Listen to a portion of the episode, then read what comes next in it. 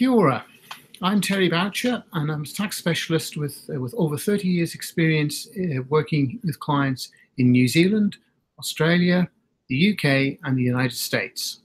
My work used to be reasonably straightforward, but life has got more complicated as people move around the world, and international tax age authorities share information all increasingly around the world, increasingly with each other.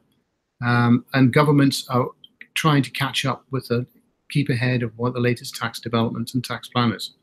So I now work quite a bit on two fields. Obviously, working for my clients, giving them the best possible tax advice, and then also advocating for a fairer tax system for everyone. As our strapline says, uh, better tax stories for you, a fairer, better tax system for everyone. So this week has been uh, the big story this week in news in New Zealand tax was the High Court uh, decision in the Cullen Group, or uh, which is owned ultimately by uh, notorious is probably the right word for him, uh, Eric what businessman Eric Watson. This is an involved story, but in essence, Watson left New Zealand in 2002 and shortly afterwards set up a structure which enabled it, sold his businesses to an offshore structure situated in the Cayman Islands and took a debt back. And the companies, the New Zealand company Cullen Group, was required to pay interest on the advance to um, uh, to these companies situated in the Cayman Islands. Now, under New Zealand ru- rules, you're required to withhold tax on interest payments made to non-residents. It's called NRWT, and the standard rate is 15%. But if the payments are made to a non-associated party, the interest rate drops to 2%, the approved issuer levy. Oh, sorry, the rate of withholding, you can have the 2% approved issuer levy instead. And this is what Watson and the Cullen Group would try to achieve. Inland Revenue, sometime, we're not clear on the timeline about this, looked at this and said, no, that's wrong. You should not have been, it, it was um, NRWT, non resident withholding tax, all along, and here's a bill for $51.5 million. Um, that obviously provoked some litigation, and meantime, interest has been running on this. So ultimately, it gets to the High Court, and the IR, the judge comes down, Mr. Justice Palmer says, yes, this is tax advice, uh, tax avoidance. Clearly wasn't within parliamentary contemplation. And so we find in favour of um, the Commissioner of Inland Revenue. So right now, um, Cullen Group faces a bill for $51.5 million in NRWT plus about $60 million of use of money interest. And that's not the end of it, because it can also face penalties. And those penalties are two types of penalties could could apply, uh, what are called shortfall penalties. Um, and two types of, could apply. One is a unacceptable tax position, which was 20%, could be reduced to 10% of the tax due. So that could be another $10 million of um, uh, on top of the 15 million already paid. Or Inland Revenue take a real hardline approach to this and say this was um, an abusive tax position. So we're going to charge you 100% of the um, tax avoided, the NRWT. So that's another 50 million. So we don't know whether there's been no commentary about penalties on this. Typically, in these cases, the parties will argue about it and come to some sort of agreement. But this case will run and run. Watson will take, and the Cullen Group will almost certainly appeal this. Um, the problem is, I don't feel they've got much hope, hope on this because this is the latest in a series of cases involving uh, tax tax avoidance, which Inland Revenue has won. And a lot of, in many of those times, the key part is that the courts have said, well, this wasn't really within parliamentary's parliament's contemplation. One thing I think Watson and the Cullen Group might have a chance on is the timing of all this. These arrangements were first set up in 2002. We know, we think there's some reference to maybe an audit having begun in 2004, but certainly Inland Revenue issued assessments in 2010. So the problem for I have about this case is 16 years between in, inception and court is not exactly ideal um, in any system. It's uh, for any taxpayer to be under that amount of uncertainty for that period of time. And the other question is, the Inland Revenue has done this all. There are what we call time bar rules. Generally, you can't uh, Inland you can't open an assessment unless it's in willful evasion or, or fraud. uh, more than four years after the end of the year in which that um, return was filed. They've slid round that in this case, and they do this quite frequently by saying, ah, yeah, but you never returned the income in any form whatsoever. Well, that is a matter of a debate, which was so I thought was glossed over in the uh, High Court um, judgment. Cullen Group did return the interest. They said, yes, we are paying interest. Uh, we are making payments to an offshore person, and we think these are subject to the approved issuer levy. Now, it's been found because it was tax avoidance, and uh, that they should have applied NRWT. But the point is, all along, they were quite open with Inland Revenue, saying we are making payments to an offshore party. So, should Inland Revenue really have been able to slide round the, the issue of the time bar? That, I think, is the point where the assessment will be um, um, will be one to watch in this case.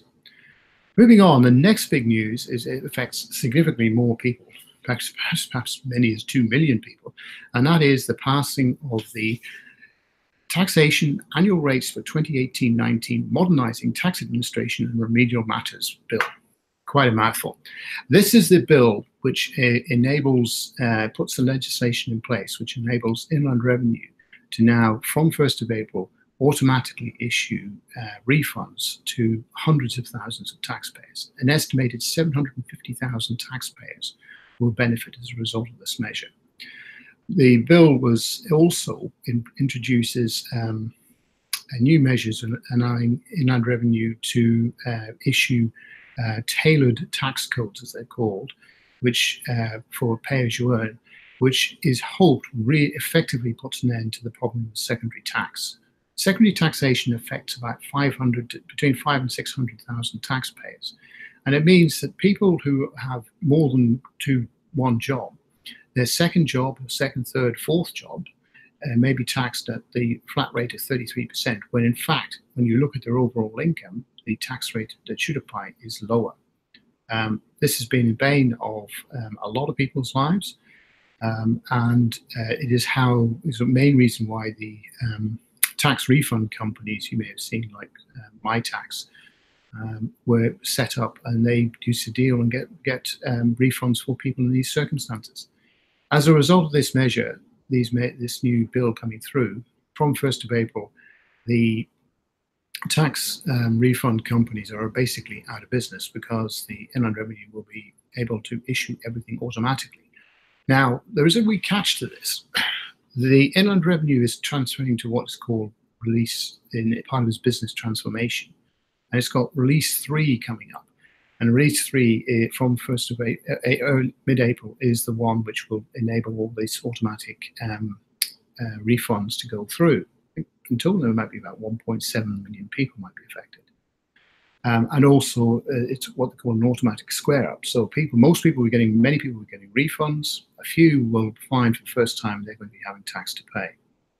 Anyway, point uh, inland revenue to get everything ready was basically going to be shutting down between the 18th of April and the 26th of April, which is the Easter Anzac period. It's the only time it could do it really. So nothing is going to happen before that shutdown um, is completed. So don't think you can file your you'll be so getting a refund on the 1st of April when the new year starts. Not going to happen. I don't expect to see many refunds coming through until May at the earliest. So that is actually going to put pressure on the Inland Revenue System. They expect they're going to get 1.8 million calls between March and, uh, sorry, between 1st of April and the six months following 1st of April, as people say, where's my money? Um, we'll see how well their systems cope with that. And finally, this week, um, just a story that just popped up in the news today, but it picks up a story that is ever evolving, comes back to what I, what I said at the top of the um, top of the podcast. That is an international issue. Adverti- details of online advertising were just been released. How much is being spent? And it's estimated it's now crossed about a billion dollars of online advertising in New Zealand. Now, the lion's share of this is snapped up by Google and Facebook. And this is the point where the so called digital services tax, which was mooted in the same week that the government said it was going to consider in the same week as the tax working group report was released. And then that story just got completely swamped by the, um, the um, hullabaloo in the wake of the TWG report. But this, this the advertising figures here give us some idea of what perhaps could be raised by that. It appears that maybe Google has something like close to $600 million of um, income from advertising income from New Zealand. So if the government went ahead with the proposed 3% levy on that, that's $18 million up to it would collect. Now, Google has changed its uh, reporting model, and we may see more details about exactly what it's doing when it publishes its annual accounts for December 2018, probably in the next two or three months or so. We don't know exactly how much uh, Facebook does. Um, apparently, Facebook has booked something like $40 million with uh, advertising agencies. But this is one to watch their space. The international um, tax arena is very um, dynamic the, there is a lot of change happening around this question of taxation of digital services. Um, while and while the OECD, Organization for Economic Cooperation and Development's so-called base erosion and profit shifting initiative is moving away in the background. It's slow, and companies, uh, countries, sorry, are keen to make sure they get their cut. And this digital services tax is something India has, Spain has, Italy has, the European Union is looking at this. Australia is looking at it, and we're just, New Zealand is just the latest such country to do so. Digital giants don't like it. Surprise, surprise. Of course they wouldn't. But I think they will see space in this, movement in this space. So I'm Terry Baucher. That was the week in, this week in tax. And you can find this podcast on my website, baucher.tax, or wherever you get your podcasts. Please send me your feedback from your friend, pass this around to your friends, and have a great week. Until next time, kakiti alo.